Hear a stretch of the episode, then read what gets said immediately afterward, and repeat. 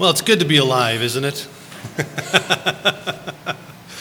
so good to see all of you. It's been uh, too long a time. Uh, we are uh, recovered completely. That happened well over a week ago. Uh, we have not gotten our strength back. I uh, got down below my wedding weight, uh, which has been a goal of mine for about 35 years. I would not recommend the uh, process by which that happened. And uh, uh, Renee, I think, is at her junior high weight. it was a rough couple of weeks for us, and the past week has been uh, challenging as well. Coming back from COVID, there's a certain level of recovery that has to happen where you gain back strength. I was surprised, even though I lost over 15 pounds, I, uh, none of it left my gut. I shouldn't say none. I am down a couple notches, but it mostly left my legs and my arms and shoulders. So I'm going to have to spend some time just getting back to normal strength again. Uh, it was uh, uh, the first two weeks of it were tough painful fevers, uh, congestion, just listlessness. The, the effect on the brain, I think, was the, the most uh, difficult thing for me. I could not think straight, I couldn't talk uh, lucidly. I couldn't return calls or even emails. I remember sitting, and I, I did give you a couple updates early on, but it, a paragraph took me almost four or five hours to put together because I couldn't see, I couldn't understand what I was writing, how to connect it. I'd fall asleep in the process. It was just a very uh, difficult thing. Has, has, has anyone had COVID here? Anyone been through it? Uh, we're, we're, not sure if it was the original strain. We're pretty sure, based upon what we went through, that it was the, what they call the Delta variant, which is now spreading across the country. So, like I said this morning, just be very careful.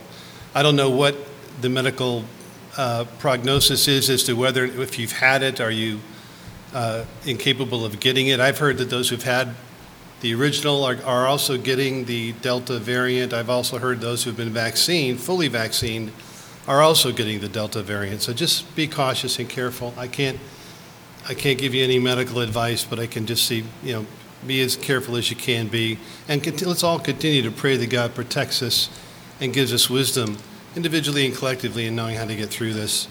It's real, but it's whether it's uh, contrived or not is the is the real issue and question. I think most people are having. Just be very very careful with it. It's a very serious thing. Uh, I was the worst in my house because I'm the oldest one there. So I think I was either the first or second to get it at Pinecrest as well. So we don't know how it got there, but it's gone, it's behind us, and we're looking forward to moving forward.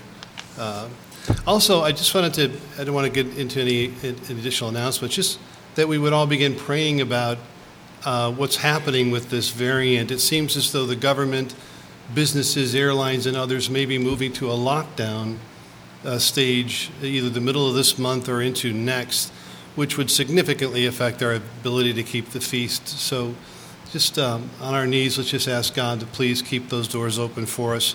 And again, though, if we have to face something like that, that He would give us the ability to still celebrate His fall holy days are so important uh, for us. Well, it's been a, a, number of weeks since we've uh, done, done this, but you may remember that we've been on a 15 part ser- sermon series on the mysteries of God. Anybody remember that? Good.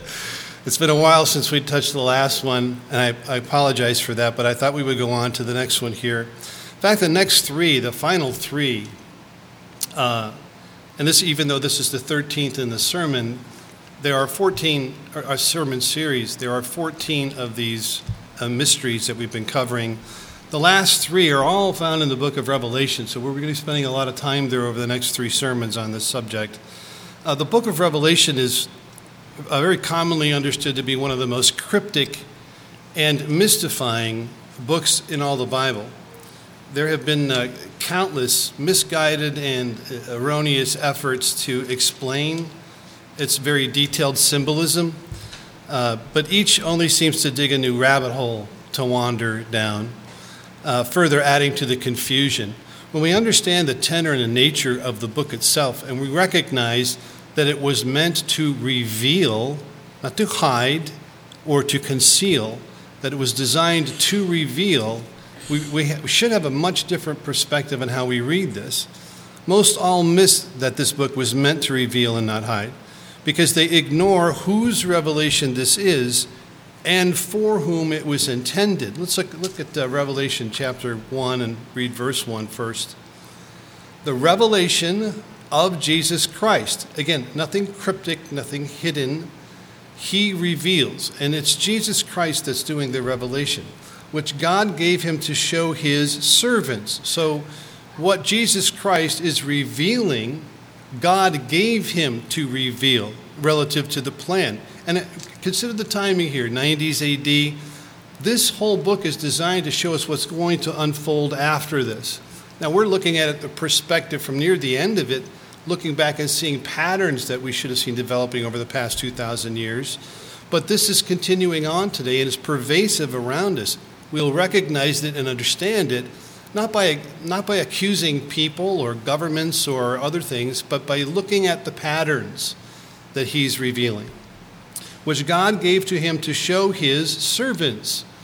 So the, this revelation is from God given to Jesus Christ to show his servants things which must shortly take place, or that could be translated, are about to begin, which makes much more sense when we recognize the book and what it does. Laying out these patterns of things that he wants his servants to understand and see what's going on around them. Everything from uh, the four horsemen to all the patterns that lead to the, uh, the, the, the, various uh, trumpets, the vials and plagues and so on. And, but also here, especially in the first few chapters, he's addressing the church. He's addressing the church. And he sent and signified it by his angel or his messenger to his servant John. Okay? Consider these things. It is the revelation of Jesus Christ, keep this in mind which God gave to him to show his servants. Again, it's a revelation. We're supposed to, his servants are supposed to understand these things. And then lastly, he sent, the word sent here, by the way, is, is translated from the Greek word apostello, which is a reference to the apostles or one sent. That's what that means. And, it, and he signified it. The word means to declare or to be made known. Again, it's a revelation by his messenger to his servant John. And again, it's about things which must shortly take place or are about to begin. So as we read forward the entirety of the book, we should be looking for patterns. Not so that we can say, okay, this is the end of this era and this is the beginning of the next. Or that person there, he's the beast. Or this government here is. No, no, no, no, no. No. Every time we do something that, like that, we get locked into something that fails. And we should see in, that what we should recognize is the patterns. We should be looking at patterns and seeing, okay, this is what Christ described for us to be aware of. And this is what he warned us about is coming and how to respond to it. We should be seeing all of this book from that perspective. Um, many do not understand that the book reveals sources and patterns of spiritual influences. That's what this is all about. And every try, time we try to assign physical uh, uh, periphery to those, those spiritual influences, we get off track. Our minds are the ones that need to be changed. We need to be, need to be looking at things around us as for their spiritual basis and their influence on us so that we can guide that, manage that. Now, these are all supposed to unfold from this point to the completion of God's plan from, for humanity. That's what the book is about. Now, only Christ can reveal these influences and equip one to deal with them. I've seen so many commentaries that just overlook that and don't go back into Christ's previous teachings, his whole approach, especially with respect to his church and how he dealt with human governments. They just don't, they don't consider it from that perspective. Uh, and these things are not subject to private interpretation, but if you go through so many commentaries and people that have looked into these things and borne their own uh, interpretation, you recognize that that's what most people do, which is why they get off and off track. Uh, in Revelation 1, verse 2, let's read that verse. Who bore, this is reference to his servant John, who bore witness to the word of God. So as John is revealing these things, to us that Christ revealed to him, that God revealed to Christ, we should be recognizing that what he did to do this is point to the Word of God. This is how these things are understood. And to the testimony of Jesus Christ. We look and see what he said to understand what is being revealed here. Uh, to all things that he saw, small h, which is John. The Apostle John had seen these things. He could attribute what he was seeing to what Christ had taught him. And we need to look at it from his perspective. Uh, verse 3 here Blessed is he who reads and those who hear the words of this prophecy and keep those things which are written in it, for the time is near. This is extremely close to what uh, Christ, uh, through his messenger to one of his churches, number six, Philadelphia, that is extremely close to what he tells them, and it's a basis for their endurance. Uh, this book, again, is only intended for those God chooses to reveal it.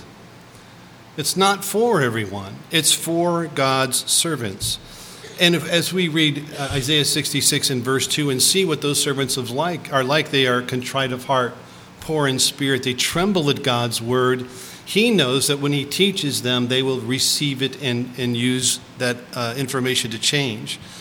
Again, it's only intended for those God directs it to. The contrite will not restrict the meaning of Christ's revelation to the narrow view of their moment in time. I've seen this so often. Well, if you take the snapshot of where we're at right now, then the beast is this country.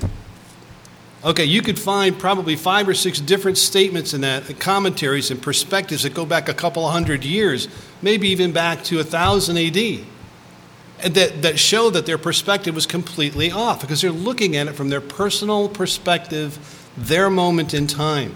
Christ is not uh, delivering this to John in this manner. He's talking again about patterns and sources, spiritual influences that he wants his people to be aware of. He wants his servants to be aware of the pervasive but hidden spiritual influences that are about to unfold from this point forward.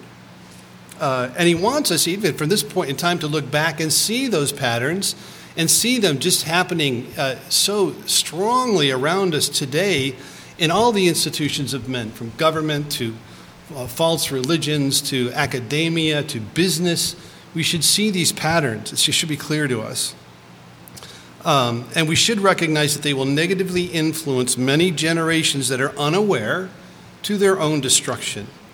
Um, Again, blessed is he who reads, those who hear the words of the prophecy, this specific prophecy, and keep those things which are written in it, for the time is near.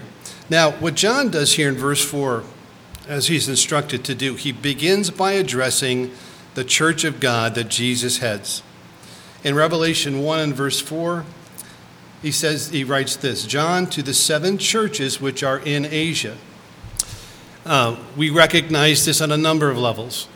But we also recognize that because this book was preserved for 2,000 years, there's something in the nature, the spiritual nature of those churches that applies across all 2,000 plus years since that time. Uh, so we're looking, he's specifically addressing seven churches in Asia Minor, and he's also talking about the spiritual influences that they were going through. For what purpose? Certainly, we understand it to be talking about eras where some of those influences will be stronger and more influential in certain areas over time. But the spiritual influences are the key here. Even though one may be dominant at a given time in any era, they are prevalent within the churches at all times. Every, at the end of every one of the addresses that Christ makes in chapter, chapters 2 and 3, he says, Let everybody listen to what the Spirit says to the churches. This is for all of us. It's not just for a specific uh, spiritual influence we may be going through. And frankly, brethren, we may be going through all seven, or may have to. If we're not aware of what's going on and we're not aware of what's influencing us to do this. These, these seven churches in Asia Minor were being so influenced. He says, Grace to you, to those seven churches, and peace from him who is and who was and who is to come, and from the seven spirits who are before his throne. So we're taught there's seven spirits before his throne, and the number seven will be used over and over here to describe uh, what he's trying to uh, uh, convey to the churches and, and, the members and the servants in those churches. The number seven is often used in Scripture to symbolize completeness, uh, nothing left out, all bases covered. I'll just give you this reference to Zechariah 3, Zechariah 3, verses 8 and 9.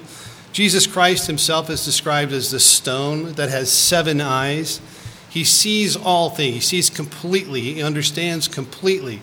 And you would think that if his bride is going to serve him at his side at his return, she would need to have some of that vision. These things could be leading to us understanding and developing that vision.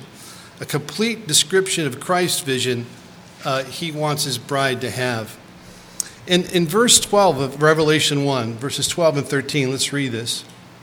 John said, Then I turned to see the voice that spoke with me, and having turned, I saw seven golden lampstands. And in the midst of the seven lampstands, one like the Son of Man, clothed with a garment down to the feet, uh, and girded about the chest with a golden band. So now we got these, this completeness, completeness number again of the seven golden lampstands with Christ in their midst. And then seven stars that are in Christ's right hand, signifying he has authority over those stars and those lights.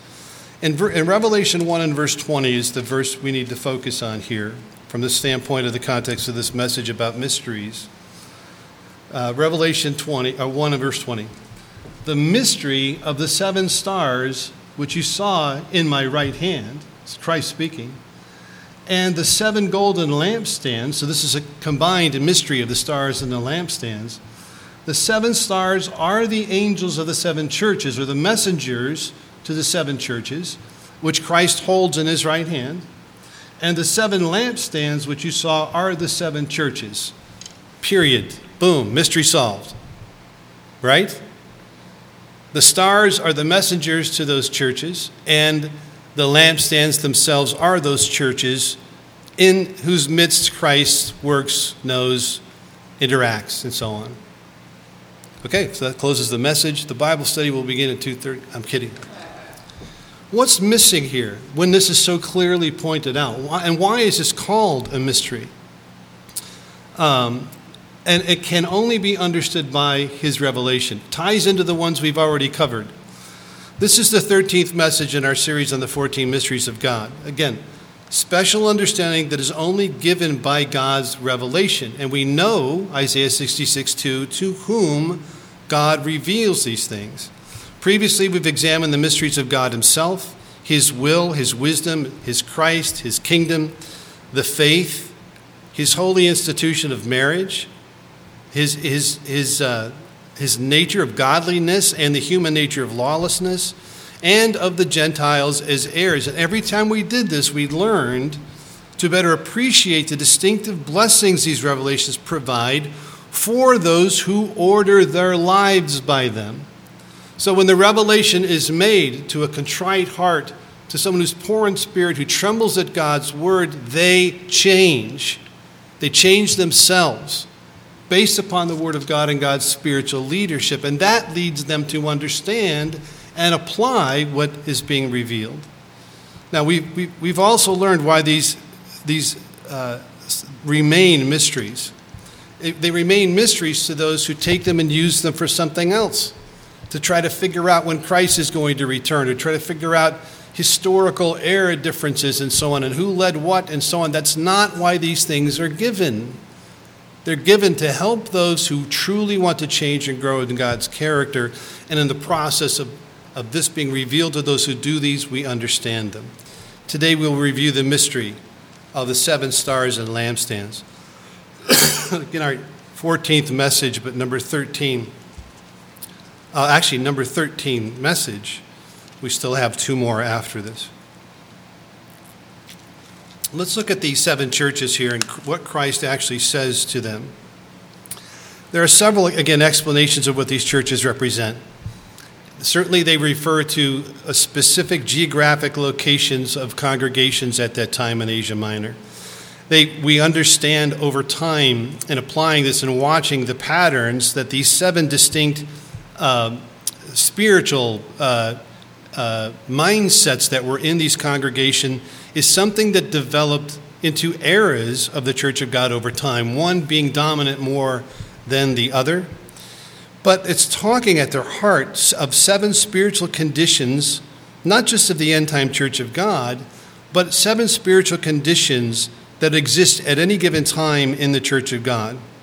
Again, though one may be more prevalent than the other, every individual within the church of God will have to understand, as Christ says, let everyone listen to what the Spirit says to the churches. These are lessons for all of us.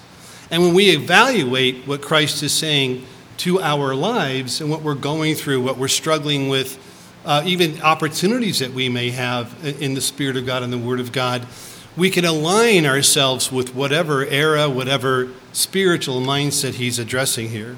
And we can shift and move from one to the other based upon the influences around us. Same as the churches in Asia Minor, same as the eras throughout time. Our present view is that all of these explanations are valid, but Christ's address of these spiritual conditions is the central point of these letters and is significant for the entirety of his church, regardless of what era we may be in. Christ discloses this in his closing admonition to each church. He says, He who has an ear, so in other words, if you have an ear to listen, if you have a heart and mind that's picking up on this, tie back to Isaiah 66 2. Are you contrite of heart? Are you humble in receiving these things? Are you trembling at God's word when you hear it? Boy, I've got to change. I've got to be more aware. I've got to watch out what's going on around me. I've got to be much more cognizant. He who has an ear, let him hear what the Spirit says to the churches. Again, though addressed to one, each letter was preserved for all. The churches and, the, and, and, those in them are valuable uh, recipients of these instructions, and they are valuable for any member who truly hears them. We'll also notice as we go through these, and we're just going to summarize them. I'm not going. I think about six, seven years ago, we went through these some detail over eight or nine sermons or so. But hearing them together, hearing all the instruction as one, helps us to understand they're meant for all and how better to apply them. We'll see as we go through them how each of these is progressive. One creates the other. Um, each one of the elect will have to face and overcome the challenge of overcoming them. Don't think that just because, well, I'm in the Philadelphia area, this is all I got to worry about. Uh, or just because I'm in the, the Laodicean area, this is all I have to worry about. They are applicable for all of us. And it's the spiritual mindset and character of that mindset that can move us from one uh, spiritual condition to the other if we're not aware. Christ is warning his bride to assess and overcome our own spiritual condition and embrace what he expects of his bride. Now, let me read that again. Christ is warning his bride to assess and overcome our personal spiritual conditions and embrace what he expects of her. And this is not about what we do, okay? We are supposed to preach the gospel message. I totally get that. But God can do that in an instant, immediately. And He will do it through the two witnesses at the end. We don't have to worry about that. We need to be involved in the process, support the process, and do our part, and so on. But is that the main focus of what he wants for us? Is that what Christ is addressing? Frank, frankly, when you go through chapters 2 and 3, he talks about and commends the work. But in between that, he, there's something deeper that's missing a character flaw that needs to be overcome, or, or godly character that needs to be developed. Let's look at these individually. Uh, and I, you can find them beginning in chapter 2. I'm not going to go through them individually. The church at Ephesus, what was their big lesson? The bottom line of their lesson was always remember what matters most. That's a message for every one of us, not just those who are maybe in the first or second century AD or those who may be in the spiritual mindset right now. Every one of us is being warned by Christ to always remember what matters most. He commends their work here. In fact, he commends the work of every one of them in these letters.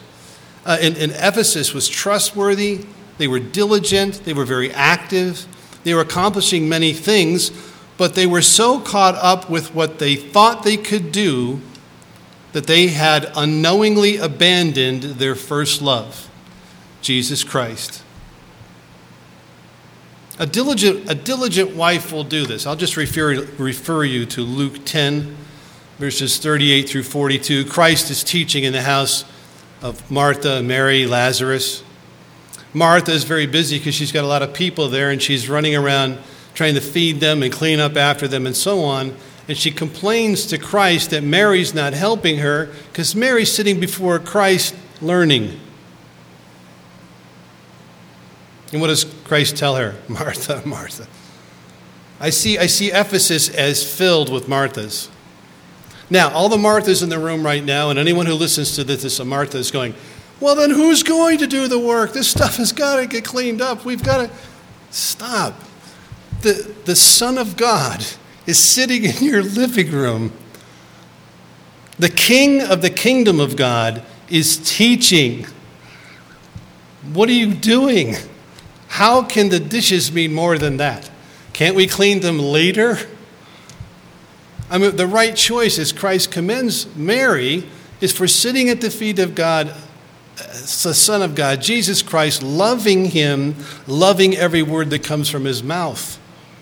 It's easy for us to get involved with this. We're busy, we're the descendants of Joseph, we are accomplishment oriented, we see something that needs, to be done, we jump in and do it. But what is the most important thing? Just, just take the Sabbath day. What is the most important thing about this day? The fact that God wants us to gather before Him so He can teach us. Now, that, that's a message not just for everybody in the, in, sitting in the seats listening, but for everyone who comes to this lectern. We're not here to tell you our opinion or to update you on the news of the world. We're here to teach you what God says. And if we're not confident enough to say, this is what God says, we even, shouldn't even be here. If we're more comfortable saying, well, I think this, which everybody would be, right?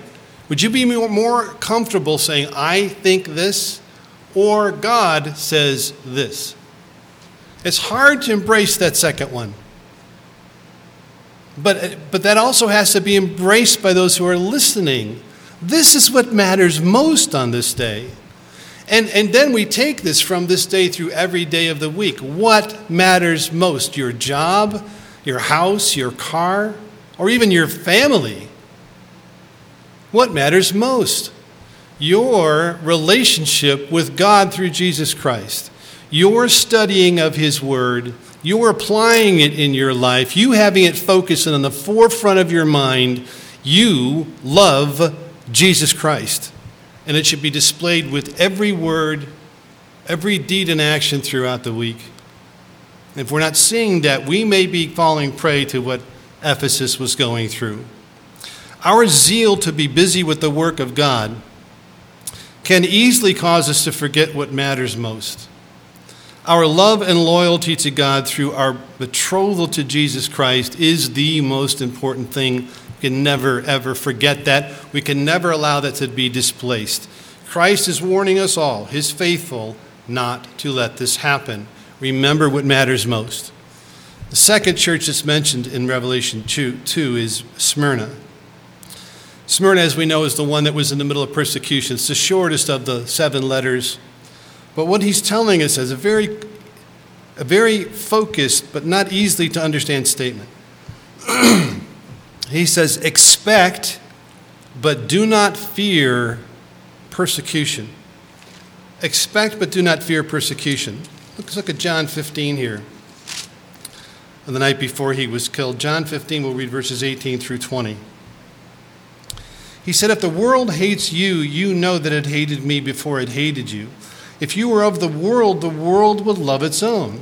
Yet because you are not of the world, but I chose you out of the world, therefore the world hates you. Are you hated by the world? If you think not, we got a problem.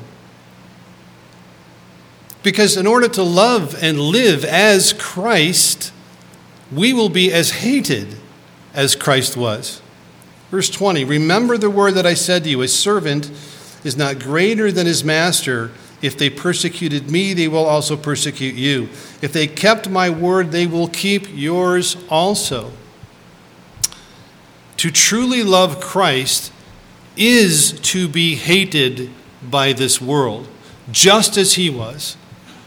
Not hated because we do things that require or, or, or uh, cause hatred toward us, but just the very nature of living as Christ in this age, in this world, will, will draw that ire. In Acts 14 and verse 22, I'll just read this for you. Acts 14, 22, Paul said, We must through many tribulations enter the kingdom of God.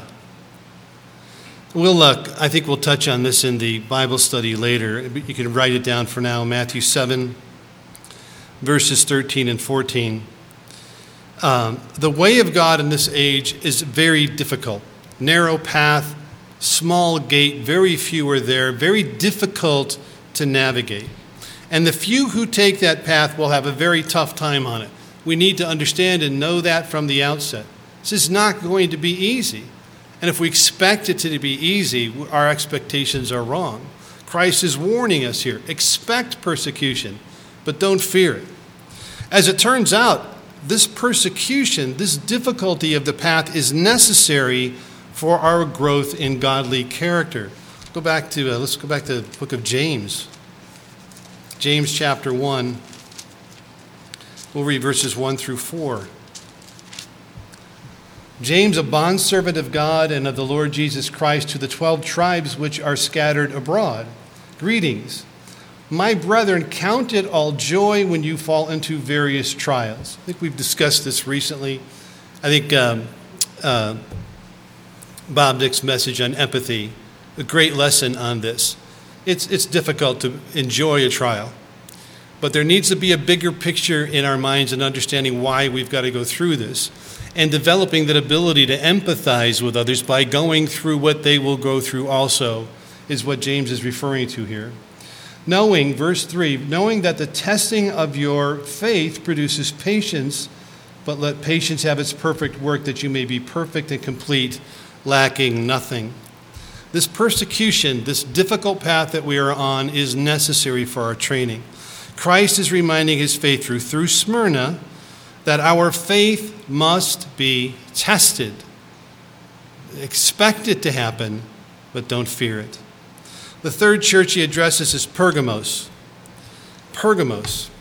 This is a, such a critical uh, beginning of this, of this pattern so, pattern one, we lose our first love. We, and we start wandering onto what we do versus what we are becoming. We, persecution hits, and we do everything we can to avoid it.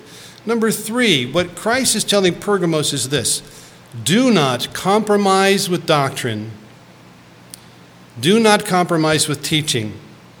He mentions a couple of other doctrines that had been embraced by the church of Pergamos the doctrine of Balaam which is basically based on greed at its, at its core, but it's a health and wealth doctrine. I, will do what God says, but only to the point where it adds to my bank account. And every opportunity that I have to grow and prosper and do great in this age, I can skirt around, I can compromise certain things about what the Bible says about wealth and what I should value and so on. We see this so much in Christianity today this message of health and wealth just drawing everybody in to the exclusion of growing in righteous character. That's number one for the body of Christ, for the bride of Christ, growing in godly character, not growing a bank account. Nothing wrong with being wealthy. This is not the issue. The issue is focusing on wealth, focusing on comfort in this age, opportunities in this age experiences in this age over growing in godly character. That's the issue. The other doctrine that's mentioned here is the doctrine of the Nicolaitans. So you you could find four or five different interpretations of what that actually was. The name actually means destruction of the people. So it could be any number of things that are leading to division or the disorientation of God's people. But even Ephesus hated the teachings of the Nicolaitans, and they were uh, commended for it by Christ. They saw it as unsound and destructive. Would we If someone came into the church with a heresy, would we just say, well, uh, well, maybe if they rub shoulders with us nice people, they'll, they'll eventually give up their heresy? That doesn't work. That's just not biblical. The heresy usually causes division and destruction and causes all kinds of problems within a church. Has to be dealt with. Has to be understood as unsound and destructive. Do not compromise with doctrine. Acts 17 and verse 11, uh, Paul makes mention of the, actually, the, Luke writes this, but Paul was dealing with the Bereans who searched the scriptures daily to prove what they heard. If we hear something within a service, uh, written somewhere, uh, anywhere else that could be causing an issue or a problem within the church. I'm not going to name a specific doctrine, but we'll, we've been trying to address each one of those individually without trying to offend others, but at the same time making sure that God's people are equipped to fend them off. And the way we do that is by digging into the scriptures daily to prove. In Deuteronomy 5 and verse 32, I'll give you two scriptures here, I'll just read them. Deuteronomy 5:32 Israel is told, You shall not turn aside to the right hand or to the left.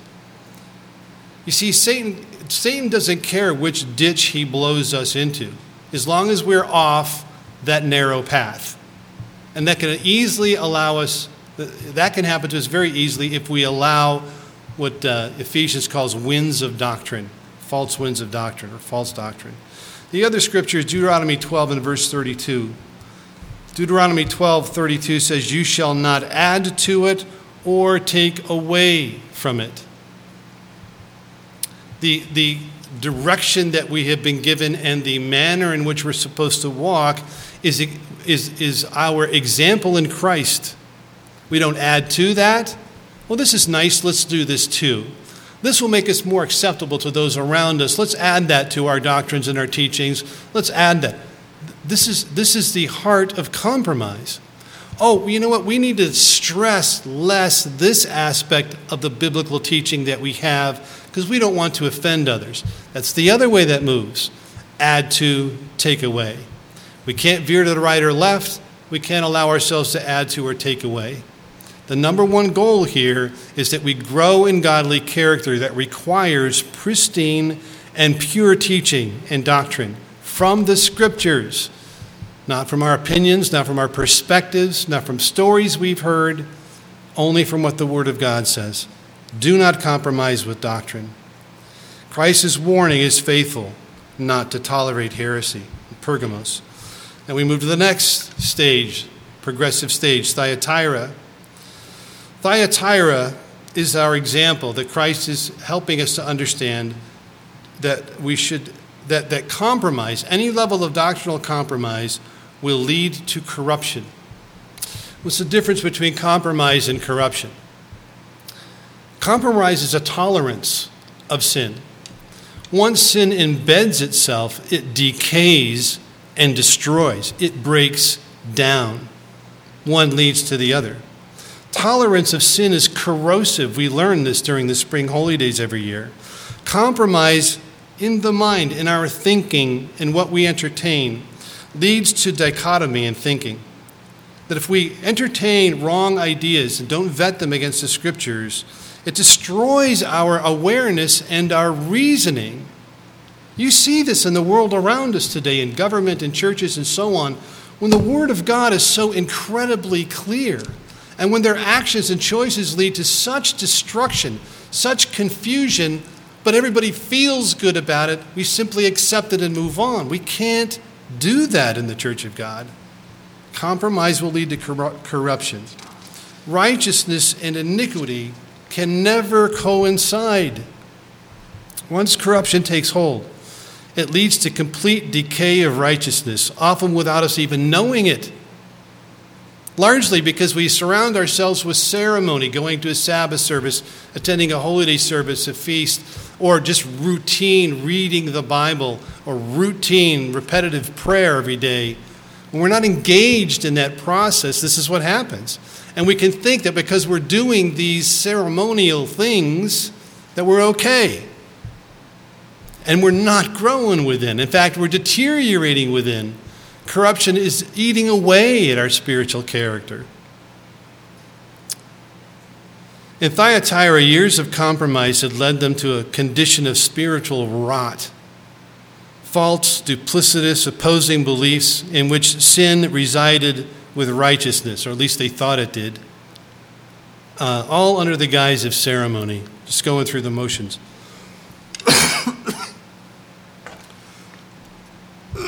I haven't talked this much in a month, so.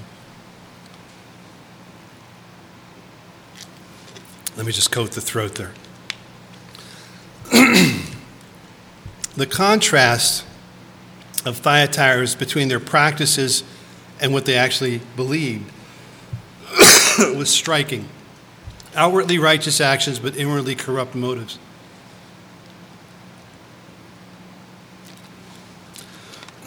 Christ is warning us not to let that happen. Renee, can you bring up my tea, please?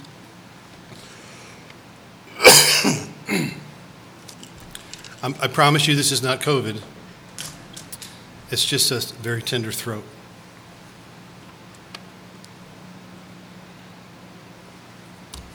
Ah, that's better. I'll just make reference to you, Matthew 23, verses 13 through 33. Probably the best example in Scripture of this are the Pharisees.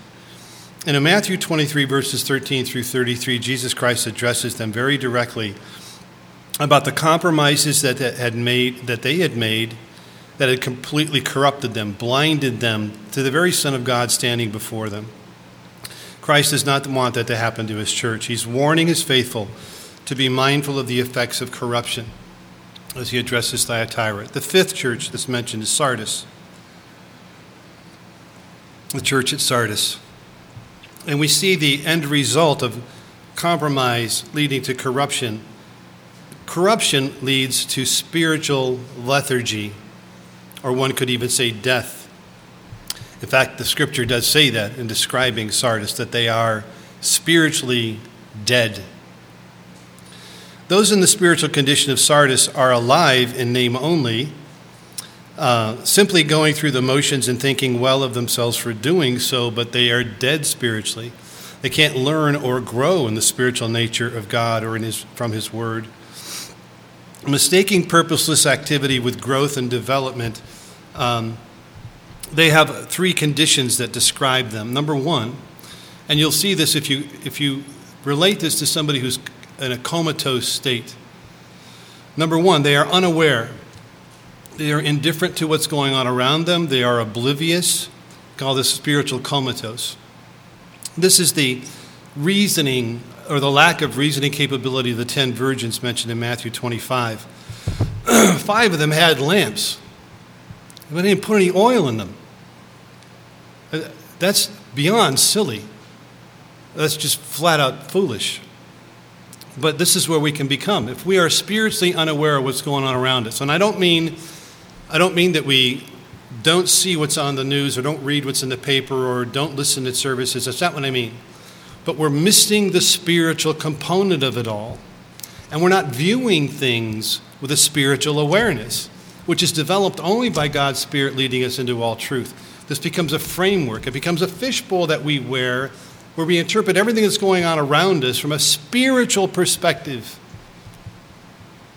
The second uh, thing that uh, describes somebody in a spiritually comatose state is that they are unappreciative. Are your prayers filled with gratefulness? I tell you, since uh, God brought me through this illness, I'm much more grateful with my prayers every morning. I notice things that I used to take advantage. My wife made her world famous cinnamon rolls this morning, and I'm, I'm looking at them like they're the most precious things on the planet. I wouldn't have noticed that if I hadn't gone through what I had gone through. Sometimes it takes us a loss of those things, or maybe just a, for a time, for us to appreciate them. But that shouldn't happen to somebody who's being led by the Spirit of God into all truth. Uh, are, you, are you thankful for the rain we just got? I mean, up by us, I think we got more rain in the last two to three days than we've had in the last two to three months. It's been incredibly dry. And you, you don't, again, you don't recognize it or appreciate it enough unless it's not, hasn't been there for that long a period of time. Those who are spiritually unappreciative are apathetic, again, they're, they're perfunctory. They, they can't properly assess that the, the path that they're on if they're not being led by God's Spirit. Uh, they're unappreciative of what God does for them, and they don't see His hand in their lives. Number three, so that was unaware, number one, unappreciative, number two, and number three, they are unaccomplished.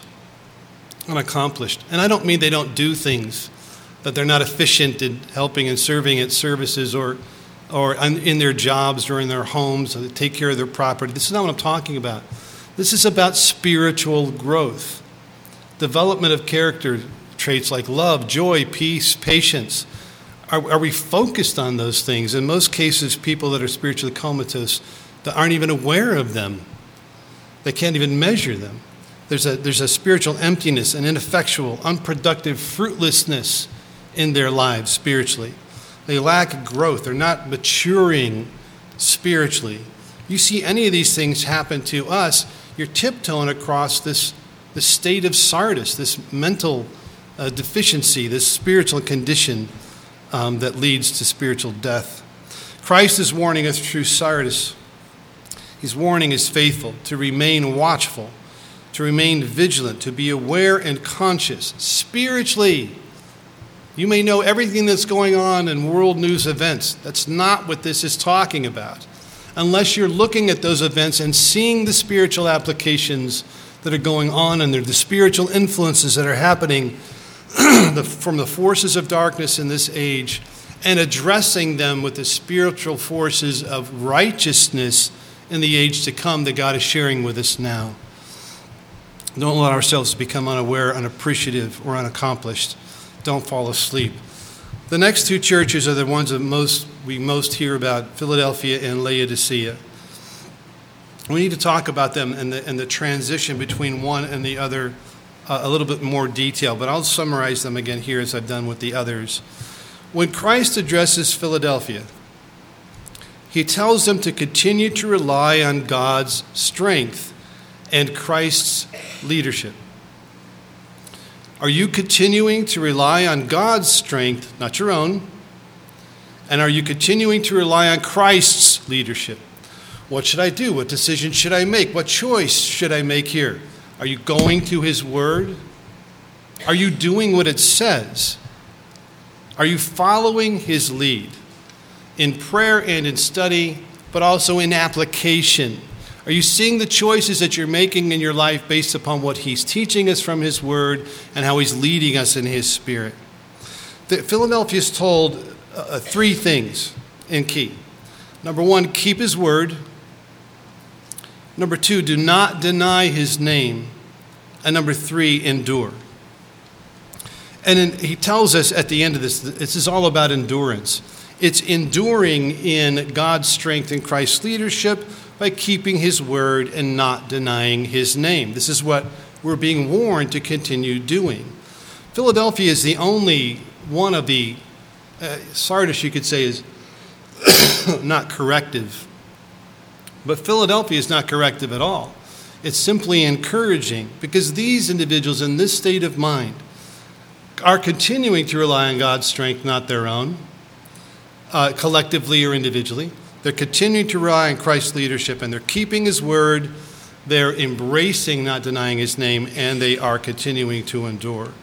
And in Hebrews 10 and verse 36, we're told this that we all have need of endurance and in many cases, for a Philadelphian, that is the most difficult thing to continue to endure the, the, the destruction of uh, the place we love, of the, of the age that we live in, because there's still plenty here to enjoy and love family, God, uh, services, being in God's church in the first place, feasts of tabernacles, church socials, interaction and fellowship. There's plenty of things that we love here be prepared for those things to begin to deteriorate as we move forward. Be, just be prepared for it. Remember what matters most and continue to endure. Christ promised uh, that those with this mindset will be kept from the hour of trial in this, in this uh, his letter to Philadelphia is very, very significant. It is an indication that those who are Philadelphians live their lives with uh, not just an outward display of faith, but with a loyalty and faithfulness that God sees and knows and no longer needs to prove. Think of um, Genesis 22, uh, when, when Isaac does indeed go through the final attempts to sacrifice Isaac as God told him to do, as, as uh, Abraham sacrificed Isaac. What did God say? After all the things that he had done, all of his life, that, that, that God thought he knew him, at this point he says, Now I know you. I guess this impression when he tells us, You don't need to go through any more trials, you don't need to go through any difficulties, I don't need to prove you any longer. You have proven to me in the way that you've lived your life that you will be faithful and loyal to the family of God, to me specifically as my bride. That's what our lives are supposed to be uh, exemplifying now. Th- this is the, the focus and the goal. I, uh, this quote keeps coming up from Vince Lombardi. I know there's some Packer fans here, but I won't force you to raise your hands. I lived in, I lived in Chicago for 30 years, and you don't do that by praising Vince Lombardi. Um, but, but anyway, when he took over the Packers in the late 50s, it was one of the most fledgling lost organizations in the NFL. What he told them at the front end has existed within that organization since that time, and they've been one of the most successful since that time. You can't argue that. What he told them right up front was this We, I've got so many different things to drink up here, I have to sort through them he says, he told the Packer organization, all the players and everyone, we will pursue perfection. We aren't so arrogant to think that we'll ever be able to achieve perfection, but along the way, we will find excellence. That's a, that is a, an unconverted mind who understands the nature of success and could embed it into a physical human organization. Is that in us, brethren? Are we pursuing excellence as God defines excellence? Excellence in character? Nothing is more important than that. Nothing. We have to pursue perfection, though, to achieve excellence. And that perfection is in the Word of God. It's in the Spirit of God and in God's nature it is the example that Jesus Christ set for us. It's in everything that he taught us, and it's in everything we understand about our calling, election, and our efforts to remain faithful. we uh, do not need to prove anything more. That's how we know we've achieved that level of excellence. To Philadelphia, Christ is encouraging his faithful to endure. Just endure. You're doing this. You're keeping the word of God. You're not denying his name. You're having a little strength and relying on the strength of God. Continue to do that. Continue to follow the leadership of Jesus Christ. Endure. The last lesson he gives to every one of the churches is to Laodicea. And again, all seven of these churches in Asia Minor are examples that he's using to warn us what's going to happen after the Apostle John dies, after the scriptures are canonized, and after uh, you know uh, almost 2,000 years of existing since that time. The Laodiceans are warned by Christ to be aware of the hidden nature of our arrogance, our human arrogance. Pride is embedded in every one of us. We will never overcome pride while we are in the flesh. We can only control it, but it'll always be there. And at certain stages, in certain environments, at certain times in our life, it will squeak out as arrogance. We've all been there. I have a right to be angry. This guy just cut me off. I have a right to be uh, upset and, and hostile. I have a right to take actions of wrath in this situation. I was treated unfairly. This is the way the world around us thinks because it's ruled by one who thinks this way. We aren't. And, and you cannot find that justification for those feelings or attitudes or actions taken from that in the pages of Scripture. Do not return evil for evil, return good for evil. Love those who hate you. This is the path we've chosen. And if, if we can't see the challenge in that, that requires us to strive for perfection so we can achieve that level of, of, of excellence, we're missing it. We're not seeing it. We're letting our pride squeak out. And this is what Laodicea did. They're so enamored with how wonderful they thought they were, they would not receive Christ's instructions about their wretchedness. Like Ephesus, their focus on what they, they did seemed to separate them from who they served. Really? You, you think we're going to be considered accomplished by the very Son of God? Because we, we increase our magazine subscription level to a couple million? Really? Or because the, the church starts populating with people because of our message is so strong and so on, at least we think it is. None of that happens that way. That's the work we do, and we should do it. But we shouldn't have expectations that it's us that's doing it. Too many in Scripture and in recent history have said, who've led these kinds of efforts, this is not my work. These are not my accomplishments. Jesus Christ is ahead of his church. He's accomplishing this. He is calling and opening the minds. God is leading him into the church. You hear the true leaders of God saying that kind of thing. You hear the ones that are not the true servants of God. You don't hear them giving them credit. It's all about what we're doing. It's all about our websites. It's all about our magazines. It's all about our television shows. And I'm not talking about any individual given church of God. I'm talking about the spiritual attitude behind those works. We have to attribute Christ's success to Christ. We are nothing. We are less than nothing. Even the work of the two witnesses is going to be Christ working through them, and they won't attribute any success that they may see or attributed to them, they would not accept that honor. They would point to Jesus Christ, as all of his servants do. Blinding pride needs to be scoured from our character. And this is the lesson he's giving us. We can be so blinded by our pride that when we are wretched, miserable, poor, blind, and naked, we think we are in need of nothing. He's warning us not to let that happen. Remain humble. Understand whose work this is and who's doing it. Understand where the success comes from.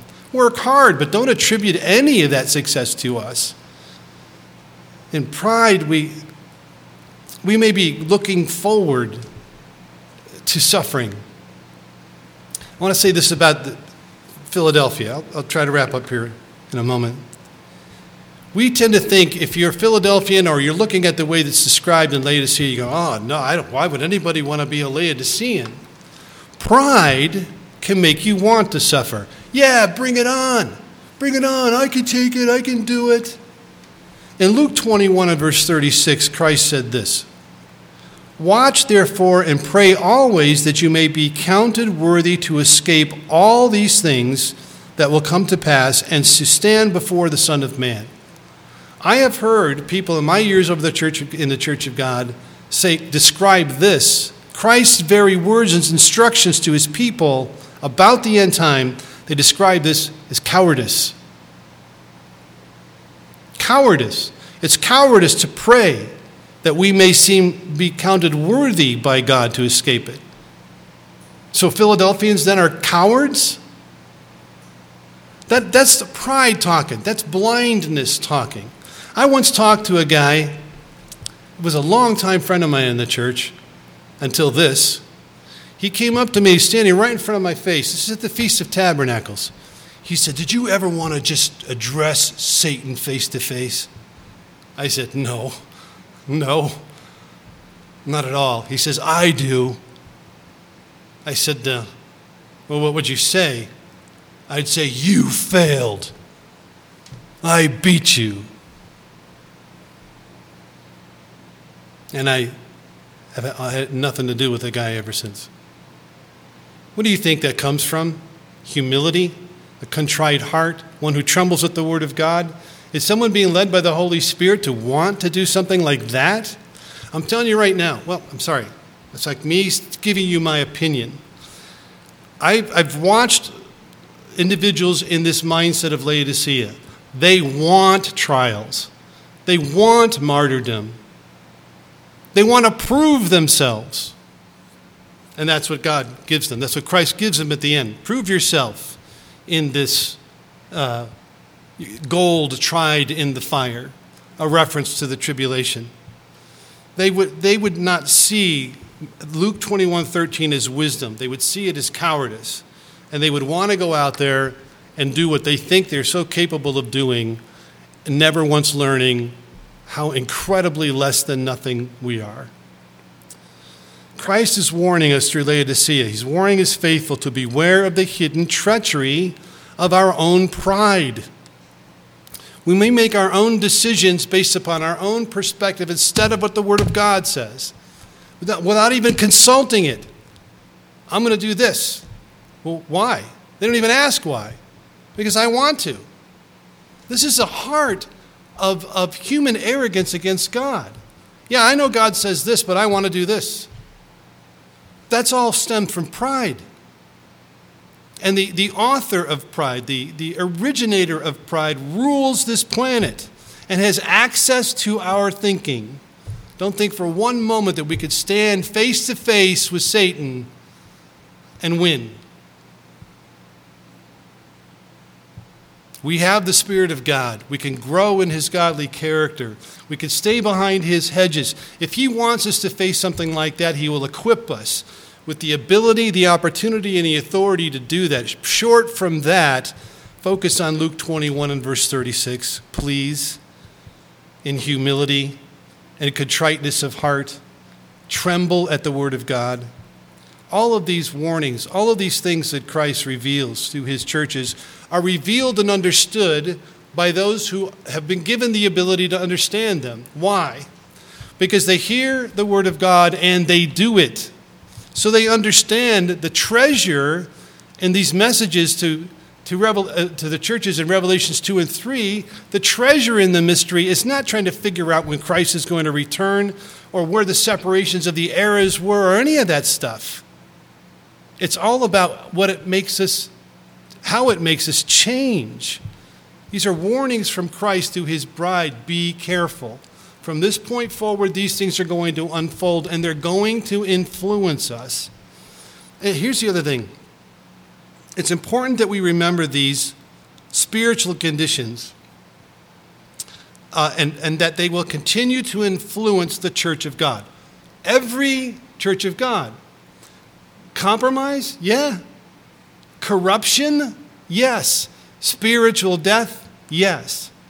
Blind arrogance so great we can't even see who we are? Yes.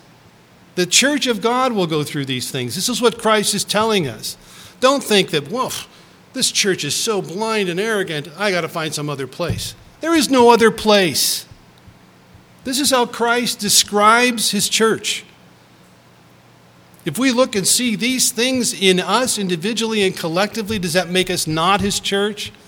especially when he, he goes through such great length and effort to make us aware of these things so we can overcome this, every one of these. This is the place we need to be. Where these things are being pointed out, where we're being made aware of them, we're given the tools and the ability to understand them and apply them. That's the embedded nature of the mystery of these, and that's what most everybody that studies these chapters does not understand.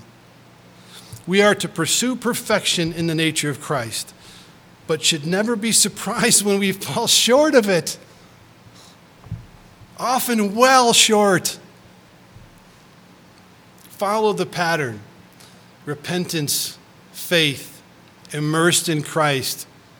Ask for the gift of God's Holy Spirit. Move forward into the resurrection and eternal judgment. Look forward to it because we're preparing for it.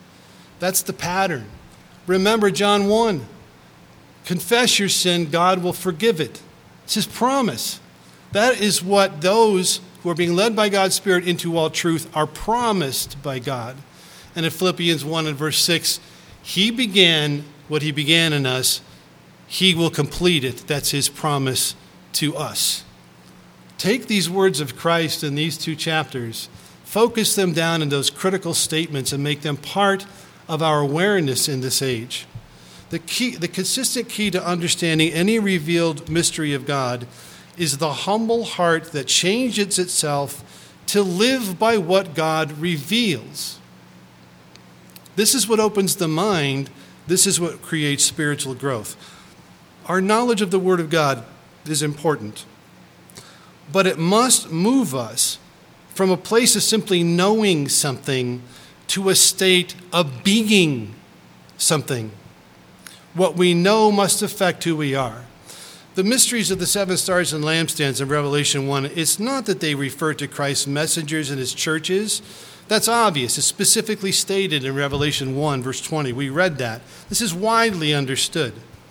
What is widely overlooked, misunderstood, and continues to be a mystery for most are the obvious character issues that Christ reveals to his church. Only those who are on a path of developing God's holy, righteous character within their free moral agency will embrace the value of understanding the mystery of the stars and the lampstands and will hear those words of Christ and apply them and live by them. Others will waste their time trying to assemble the, all the puzzle pieces uh, to access the times and predict the future with no understanding of the big picture, the plan of God for all humanity. Only those who understand that and are living by that will understand this mystery. Um, for all others, the stars and the lampstands will remain a mystery.